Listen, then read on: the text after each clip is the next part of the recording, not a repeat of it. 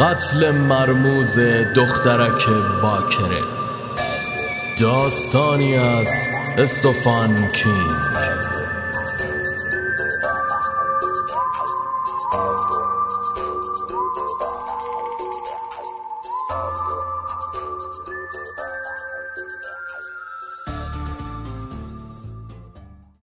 جیم توی غرب مزرعه‌ای که برای کاشت آماده شده بود کلبه ای داشت کت روستاییش رو پوشیده روی صندلی کنار یک بخاری خاموش نشسته بود و داشت نسخه قدیمی مهاجر تپه های تاریک رو می‌خوند.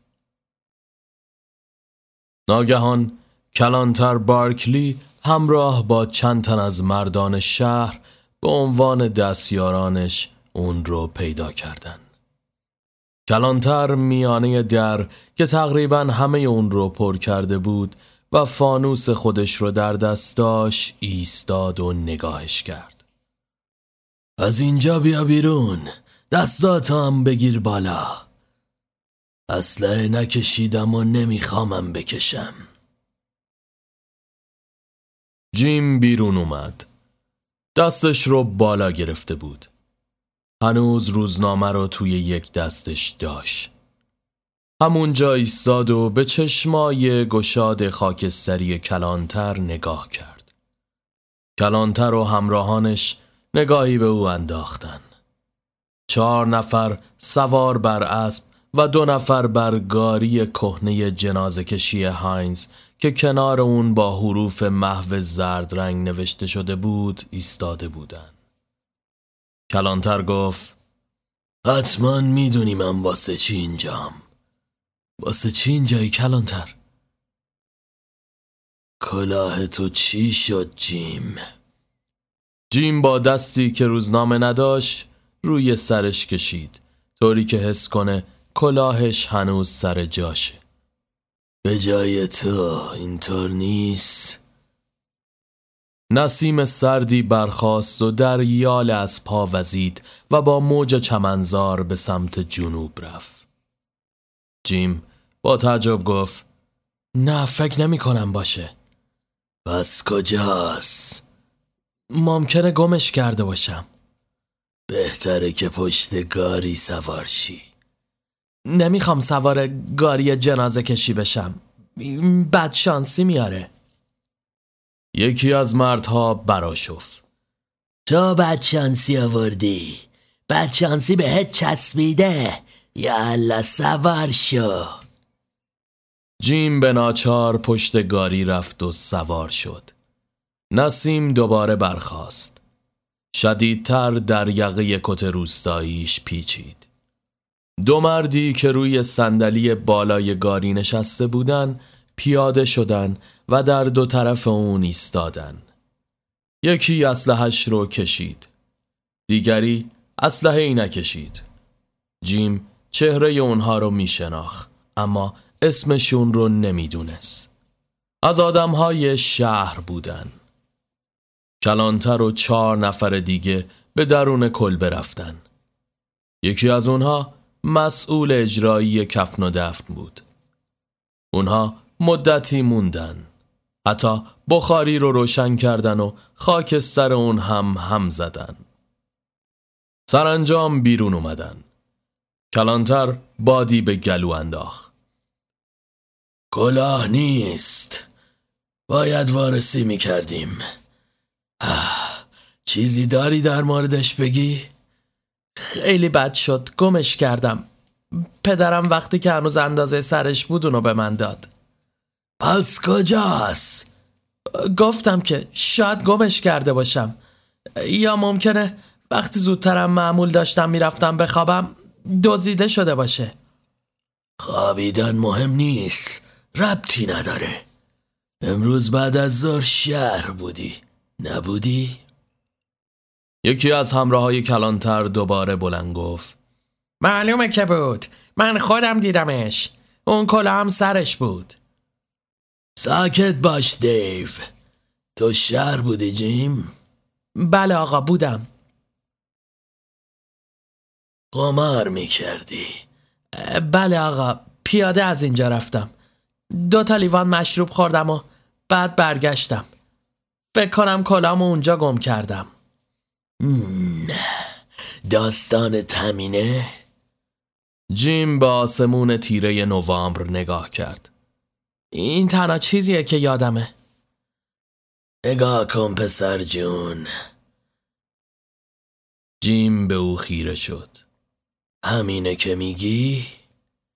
گفتم که تنها چیزی که یادمه همینه. کلانتر آه کشید. بسیار خوب. بریم به شهر. چرا؟ چون بازداشتی. یکی از همراهان اظهار کرد. دون کله لعنتی یه ذره مغز نیست. به شهر رفتن. چهار مایل بود. جیم پشت گاری جنازه کشی بود. از سرما به خود میلرزید مردی که دست به کمر داشت بدون اینکه برگرده گفت تو سگ لعنتی بهش تجاوز کردی. دلاراشم دزدیدی. ها؟ نمی‌دونم از چی حرف می‌زنی. بقیه سفر در سکوت گذشت. باد تنها صدایی بود که میومد در شهر مردم صف کشیدن. در آغاز ساکت بودن. بعد زن پیری با شال قهوه‌ای دنبال گاری جنازه طوری که لنگ بزنه دوید و به جیم تف کرد. آب دهانش به اون نخورد اما جمعیت کف زدن. توی سلول کلانتر به جیم کمک کرد تا از گاری پیاده بشه. باد میوزید و بوی برف به مشام می‌خورد. باد علفهای خشک رو توی خیابون اصلی شهر به سمت منبع آب هوا داد. جایی که منبع آب رو روی پایه های بلند گذاشته بودن و در وزش باد سر و صدا می کرد. مردی از میون جمعیت داد زد بچه کشو دار بزنید و یکی سنگ به سوی اون انداخت. سنگ از کنارش رد شد و بر تخته های پیاده رو افتاد و صدا کرد. کلانتر برگشت و فانوسش رو بالا گرفت و رو به جمعیتی که جلوی دکانها جمع شده بودن ایستاد. احمقانه رفتار نکنید این تو دست ماست کلانتر در حالی که بازوی جیم رو گرفته بود اونو به داخل سلولی که توی دفتر کارش بود برد. دو سلول اونجا قرار داشت. جیم رو به داخل سلول سمت چپی برد. اونجا یه تخت فلزی و یه صندلی و یه سطل کثیف بود. جیم می‌تونست روی اون بشینه و بارکلی گفت نه همونجا سر پا وایسا کلانتر به اطراف نگاه کرد و مردانی که جمع شده بودن رو دید که به طرف در ورودی می اومدن.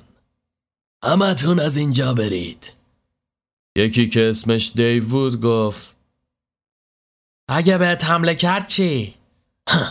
رامش می‌کنم متشکرم که به وظیفتون عمل می‌کنید ولی حالا بهتره که دور شید وقتی اونا رفتن کلانتر به سمت جیم قدم برداشت. کتتو در بیار و بده من. جیم کت روستایی شد در آورد و شروع به لرزیدن کرد. زیر کت هیچ چیز به جز زیر پیراهن و زیر شلوار نخی راه را و تقریبا مندرس که سر زانوی یکیش رفته بود چیزی به تن نداشت.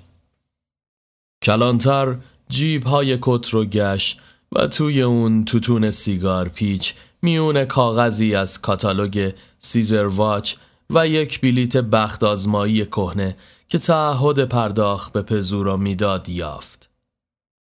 در ضمن یک تیله مرمری همونجا بود.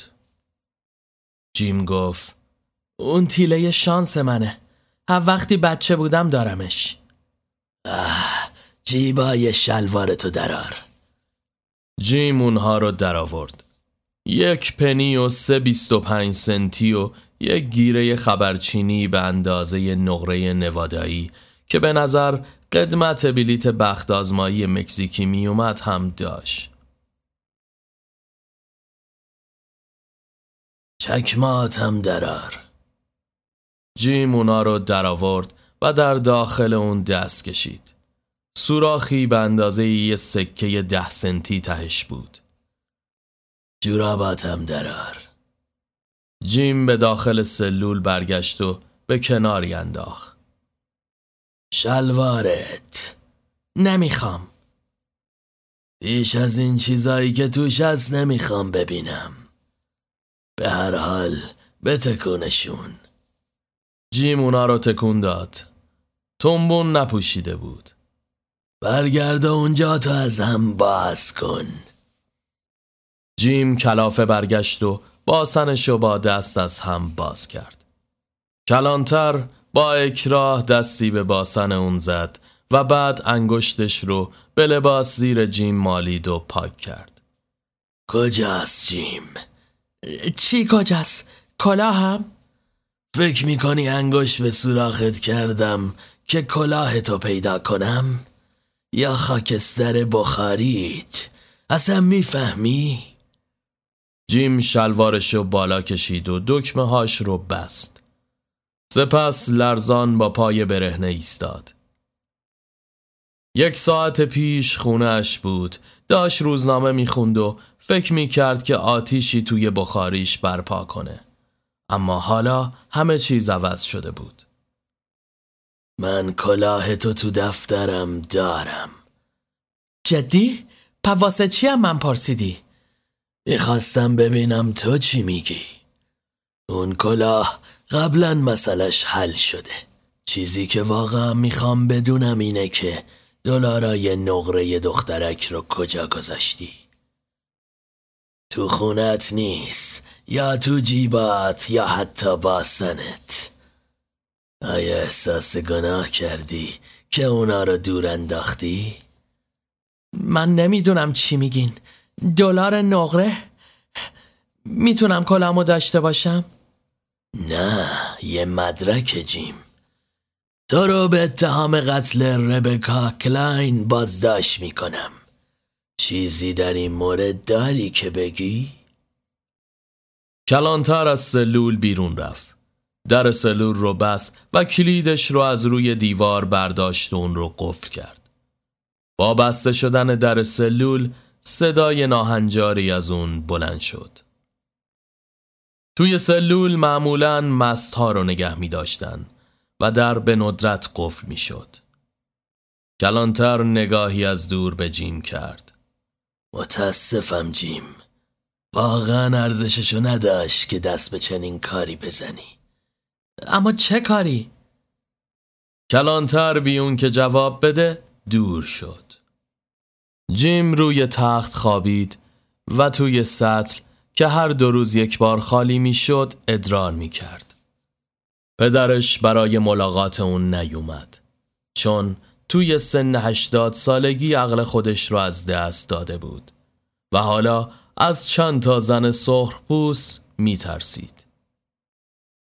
هر از گاهی بچه ها می اومدن و در کوچه بیرون مقابل سلول می ایستادن و داد می زدن اعدامی اعدامی گاهی مردانی در بیرون همون جا ایستاده و اون رو به بریدن آلتش تهدید می کردن.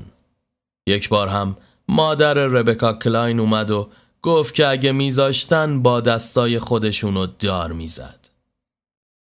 از پنجره با میله های آهنی پرسید چطور تونستی بچه منو بکشی؟ اون فقط ده سالش بود. اون روز هم روز تولدش بود. آه خدای من. جیم روی تخت ایستاده طوری که بتونه چهره زن رو ببینه گفت خانم من نه بچه تو نه بچه هیچ کسی رو نکشتم. دروغگوی سیاه. سپس از اونجا رفت تقریبا همه مردم شهر در مراسم تشییع بچه شرکت کردند. زنان سرخبوس هم رفتن. حتی دو فاحشه محل هم حضور داشتن. جیم خوندنشون رو از سلولش میشنید طوری که تو گوشه ای روی تخت خوابش چنبات مزد کلانتر به فورد پیر تلگراف زد و بعد از حدود یک هفته قاضی سیار منطقه اومد. اون به تازگی به این کار گمارده شده بود و برای این کار جوون بود. یه فوکولی با موی بلند بر پشتش مثل واید بیل هیکاک و اسمش راجر مایز بود. عینک گردی به چشم داشت و در هر دو جا معروف به مردی که چشمی به زنها هم داشت شده بود. اگرچه حلقه ازدواج هم به دست داشت. در شهر هیچ وکیلی برای دفاع از جیم نبود. از این رو مایزل صاحبان مغازه تجاری شبانه روزی رو فراخوند.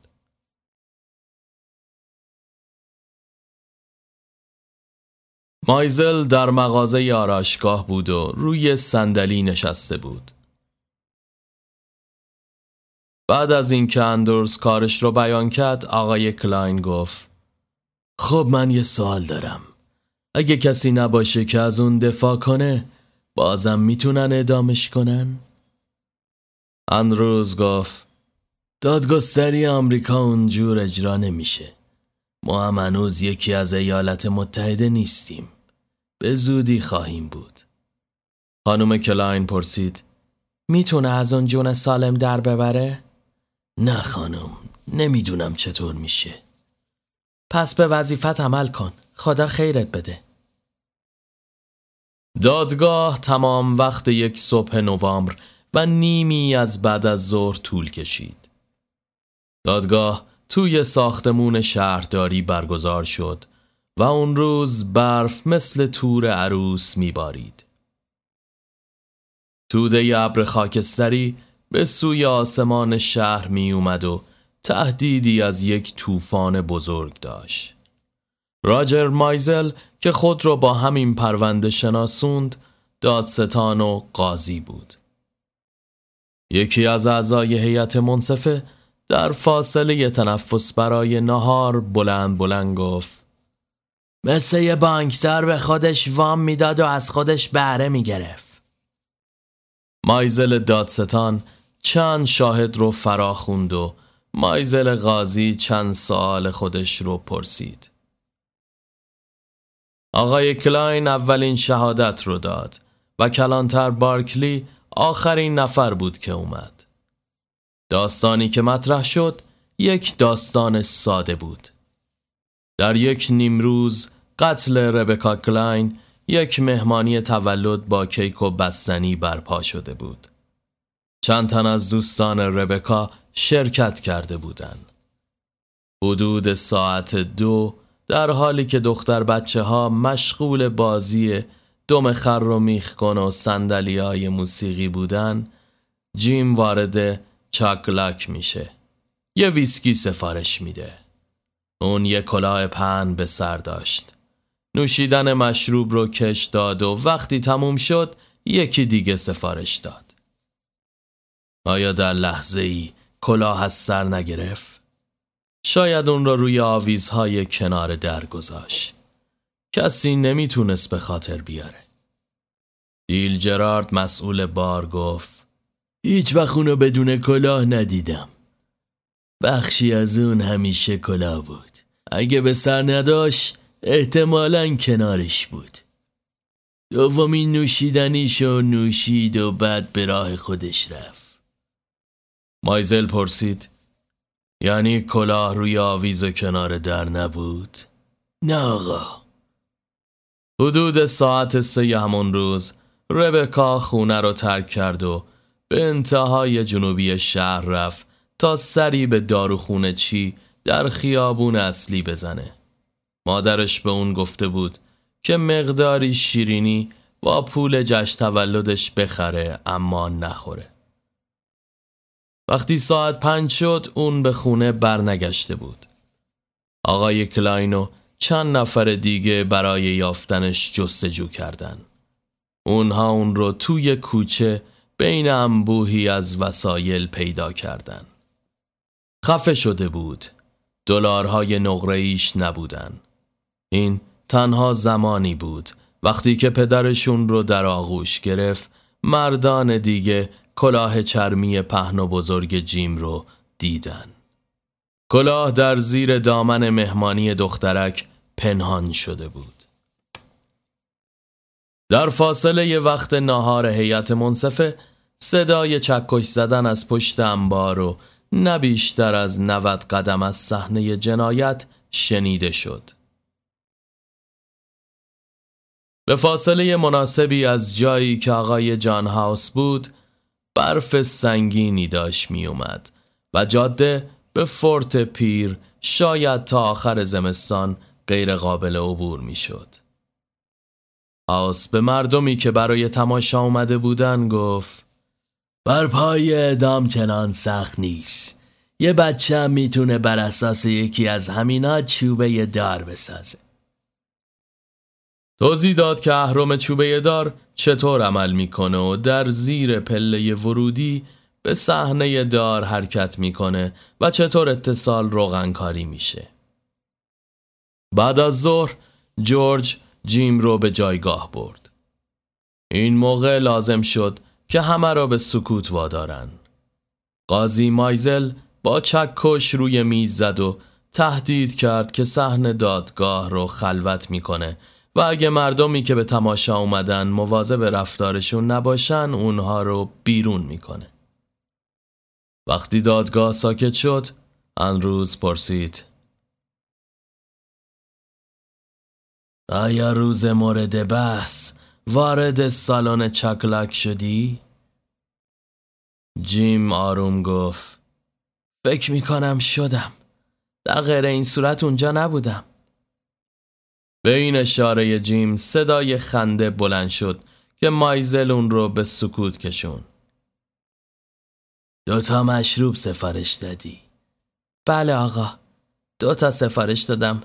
چون همه پولی که داشتم فقط برای دوتا کافی بود. ایبل هاینز داد زد. ولی تا یه دلار دیگه داشتی. نداشتی؟ کسافت. مایزل اول به هاینز اشاره کرد. بعد به کلانتر بارکلی که در ردیف جلو نشسته بود. کلانتر اون مرد به بیرون دادگاه هدایت کن. ولی به خاطر برهم زدن نظم دادگاه جریمش نکن. چون چیزی تو که توی فکرش بود و پرسید. هاینز گفت. متاسفم جناب. برای این بود که با چهره نپوشیده اونجا ول میگشت. کلانتر گفت. برو اونجا ببین جان هاوس واسه کارش کمک لازم نداره. اینجا برنگرد تا برنامه تموم شه. جیم به شهادتش ادامه داد. کلاه سرش بود ولی نفهمیده بود تا وقتی که به خونه می‌رسه. اون وقت گفت که بیش از حد خسته بوده. از طرفی هم تاریک بود. مایزل حرفشو قطع کرد. تو می‌خوای دادگاه باور کنه که چهار مایل را رفتی بدون اینکه بفهمی کلا سرت نیست؟ فکر می‌کنم از اونجایی که همیشه کلا سرم بود خب باید بازم باشه. این حرف جیم باعث خنده دوباره همه شد. کلانتر برگشت و سر جا کنار دی فیشر نشست و پرسید به چی دارن میخندن؟ پیش گفت آدمک نیاز به ادامی نداره خودش داره علقه تناب رو گردنش میندازه این خنده دار نیست؟ تو خیابون باره به کار رو برو شدی؟ باهاش روبرو شدی و دلاراشو دزدیدی آره؟ نه آقا. کشتیش؟ نه آقا. من حتی نمی‌دونم اون کی هست. آقای کلاین از صندلیش بلند شد و نره زد. تو کشتیش هروم زاده جیم وقتی که کلانتر باورش کرده بود گفت دروغ نمیگم. آن روز نشست. سال دیگه ای ندارم. جیم داشت بلند می شد ولی مایزل به او گفت باز بشینه و به چند سال دیگه جواب بده. آقای جیم تو داری میگی که یکی کلاتو وقتی که داشتی توی چکلک مشروب میخوردی دزدیده. یکی همونو سرش گذاشت و توی خیابون رفت.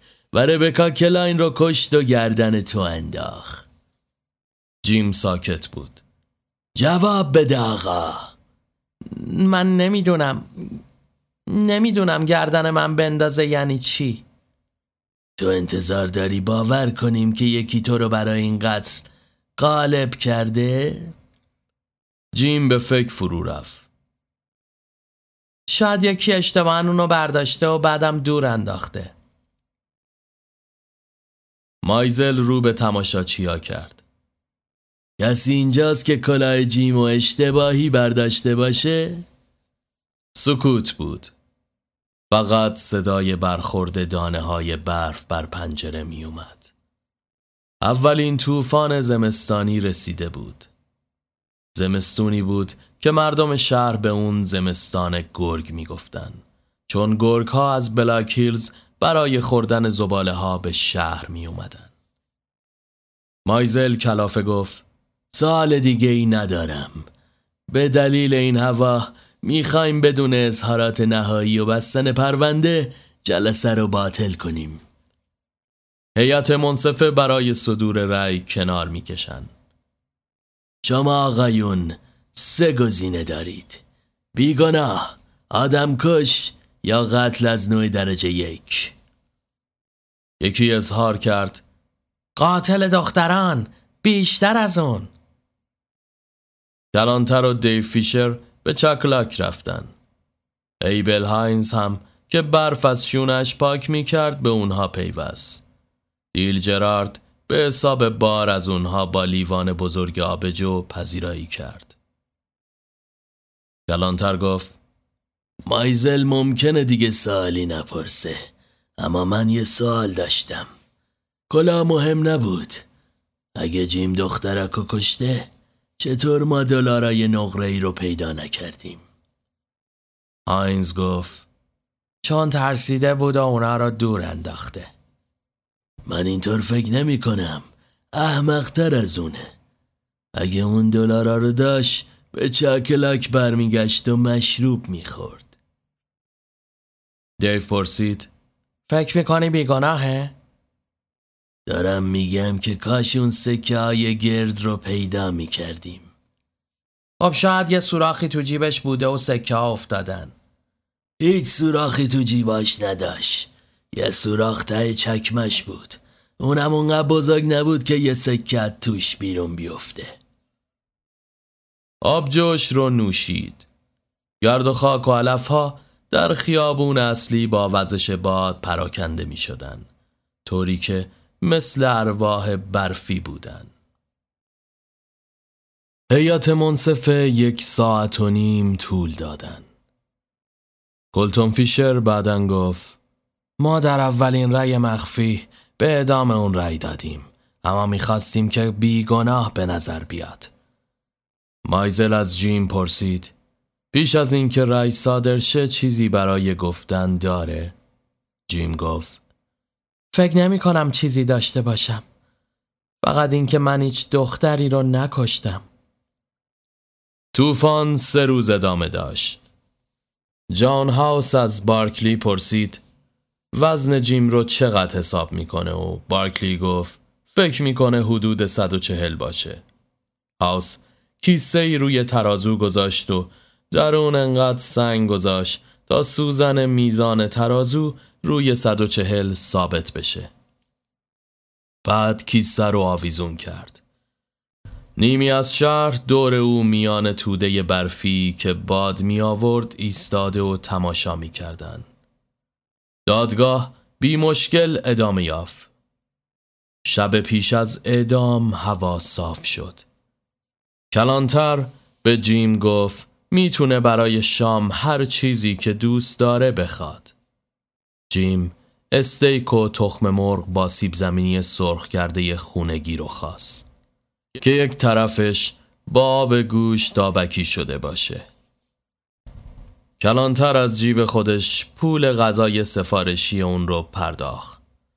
بعد پشت میز کارش نشست و ناخوناش رو تمیز کرد و به صدای کارد و چنگال جیم توی بشقاب چینی گوش کرد. وقتی تموم شد به داخل سلول رفت. جیم روی تخت خوابش نشسته بود. کلانتر بشقاب رو چنان تمیز شده دید که حتم دونست باید بشقاب رو مثل سگ لیسیده باشه. جیم داشت گریه می کرد. چیزی یادم اومد. چیه جیم؟ اگه منو فردا صبح دار بزنن من تو گور خودم خواهم بود. در حالی که استیک و تخمرغ هنوز تو شیکممه. هیچ فرصتی نخواهم داشت که هضمش کنه. لحظه ای کلانتر سکوت کرد و هیچ نگفت. نه از تصور جیم بلکه به خاطر اینکه به اون فکر می‌کرد وحشت زده شد. دماغتو پاک کن. جیم دماغش رو پاک کرد. حالا به من گوش کن جیم. این آخرین شانس توه. تو وسط بعد از ظهر توی بار بودی. آدمای زیادی اون وقت اونجا نبودن. درسته؟ فکر می‌کنم همینطوره. پس کلاهت رو کی ورداش؟ چشاتو ببند به اون موقع فکر کن ببینش جیم چشماشو بس. کلانتر منتظر موند. سرانجام جیم چشماشو باز کرد. از گریه سرخ شده بودن. من حتی نمی‌تونم به یاد بیارم که اصلا کلاه سرم بوده. کلانتر آه کشید. بشقابتو بده به منو مواظب اون کارت باش. جیم بشقاب رو به دست کلانتر داد. کارد و چنگال هم میونه بشقاب بودن. گفت کاش می‌تونستم یه کم آب جا بخورم. کلانتر به این موضوع فکر کرد. سپس کت سنگینش رو پوشید و کلاه به سر گذاشت و به چاکلک رفت جایی که یک آبجوی کوچیک از دیل جرارد گرفت. مجری اعدام که شرابش رو داشت تموم می کرد دنبال بارکلی بیرون اومد. بارکلی گفت فردا روز بزرگیه. ده سال بود که اینجا هیچ اعدامی نداشتیم و خوشبختانه ده سال دیگه هم اعدامی نخواهد بود. تا اون وقت از کار برکنار میشم. ای کاش که حالا می شدم هاینز به اون نگاه کرد تا واقعا فکر نمی کنی که اون دخترک رو کشته باشه درسته؟ اگه اینجور باشه هر کی که واقعا اونو کشته داره آزاد میچرخه ساعت اعدام نه صبح بود هوا اون روز باد و سرمایه گزنده ای داشت اما بیشتر مردم شهر برای تماشا از خونه هاشون بیرون اومده بودن. کشیش ری راولز کنار جان هاوس روی داربست اعدام ایستاد. هر دوی اونها علا رغم کت و شالی که داشتن میلرزیدن. صفحاتی از انجیل کشیش با باد ورق می‌خورد. کلانتر جیم رو که دستاشو به پشت بسته بود به طرف چوبه دار هدایت کرد. جیم تا رسیدن به پله دار بس خوب بود. بعد از اون شروع به مقاومت و گریه کردن کرد. این کارو نکن لطفا این کارو با من نکن این بلا رو سر من نیارید منو نکشید او برای مرد کوچکی مثل بارکلی سنگین بود. برای همینم از دیو فیشر خواست به کمکش بیاد. با هم جیم رو گرفتن و به زور از دوازده پله داربست اعدام بالا بردن. وقتی جیم مقاومت می کرد نزدیک بود همه اونها به پایین بیفتن. دستها برای گرفتنشون دراز شده بود. یکی داد زد این کارو کنار بذار و مثل یه مرد بمیر روی داربست جیم لحظه ای ساکت شد اما وقتی کشیش راوز دعای پنجاه و یک رو خواند شروع به جیغ زدن کرد. جیم یک آن نره زد. بزار کوهستان رو تماشا کنم. آب از دماغش جاری بود. کاری نمی کنم اگه بذاری من یه بار دیگه به کوهستان نگاه کنم. هاوس پارچه سیاه رو به سر جیم کرد و اون رو تا شونه های لرزونش پایین کشید. کشیش به نجواهاش ادامه داد. پایین داربست یکی داد زد. سوار چو کابای بارکلی به کشیش گفت بگو آمین. تو رو خدا بگو آمین و تمومش کن. کشیش انجیلش رو با صدا بس. آمین. بارکلی سرش رو برای هاوس تکان داد. هاوس اهرم رو کشید. میله روغنی شده رها شد و پله زیر پا افتاد. جیم هم همینطور شد. صدایی از شکستن گردنش بلند شد. پاهاش تقریبا تا چانش بالا رفت. بعد پایین افتاد. قطرات زرد روی برفهای زیر پاش ریخ پدر ربکا کلاین داد زد. به سزاش رسید زاده تعدادی از مردم هم نره زدن. مرده مثل یه سگ که به شیر آب آتیش نشانی میشاشه شاشید. به جهنم خوش اومدی. تماشاگران تا آخرین نفس جیم منتظر موندن. حالا کلاه بر سرش در همون گاری جنازه بری دراز شد و به سمت شهر آورده شد. بعد همه متفرق شدن. بارکلی به سلول برگشت و توی سلولی که جیم بود رفت. دقایقی اونجا نشست. اونقدر سرد بود که بخار دهانش رو می‌دید.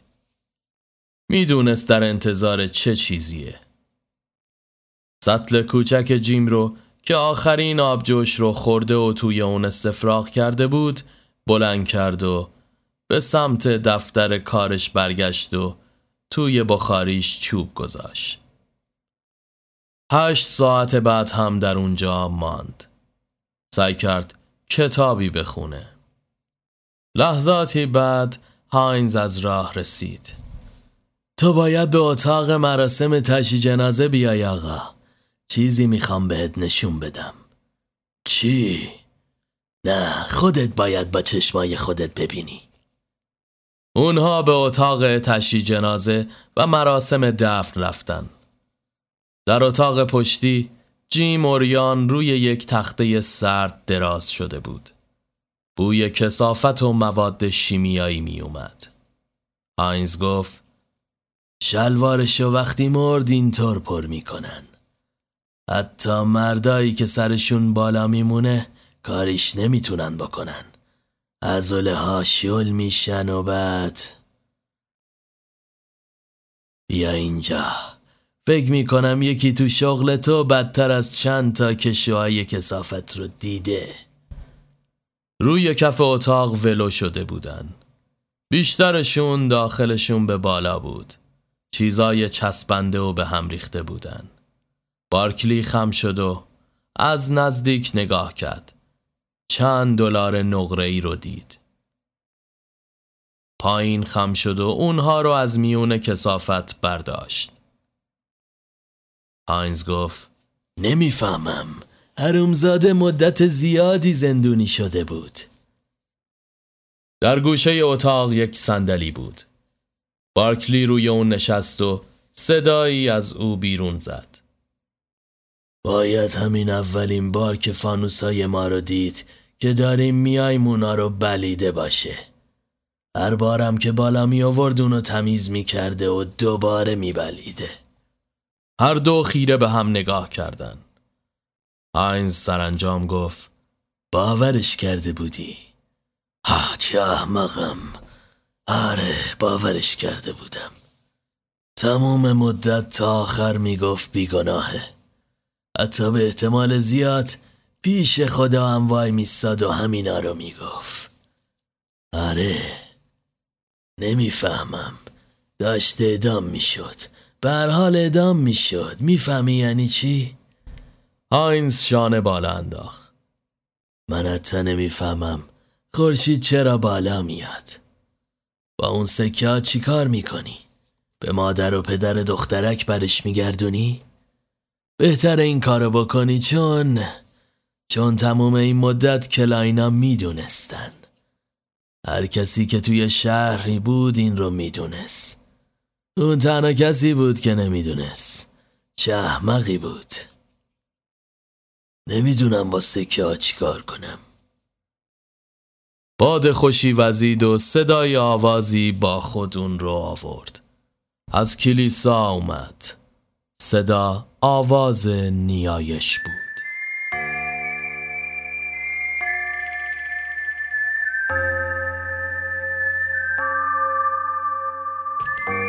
لایک و کامنت فراموش نشه.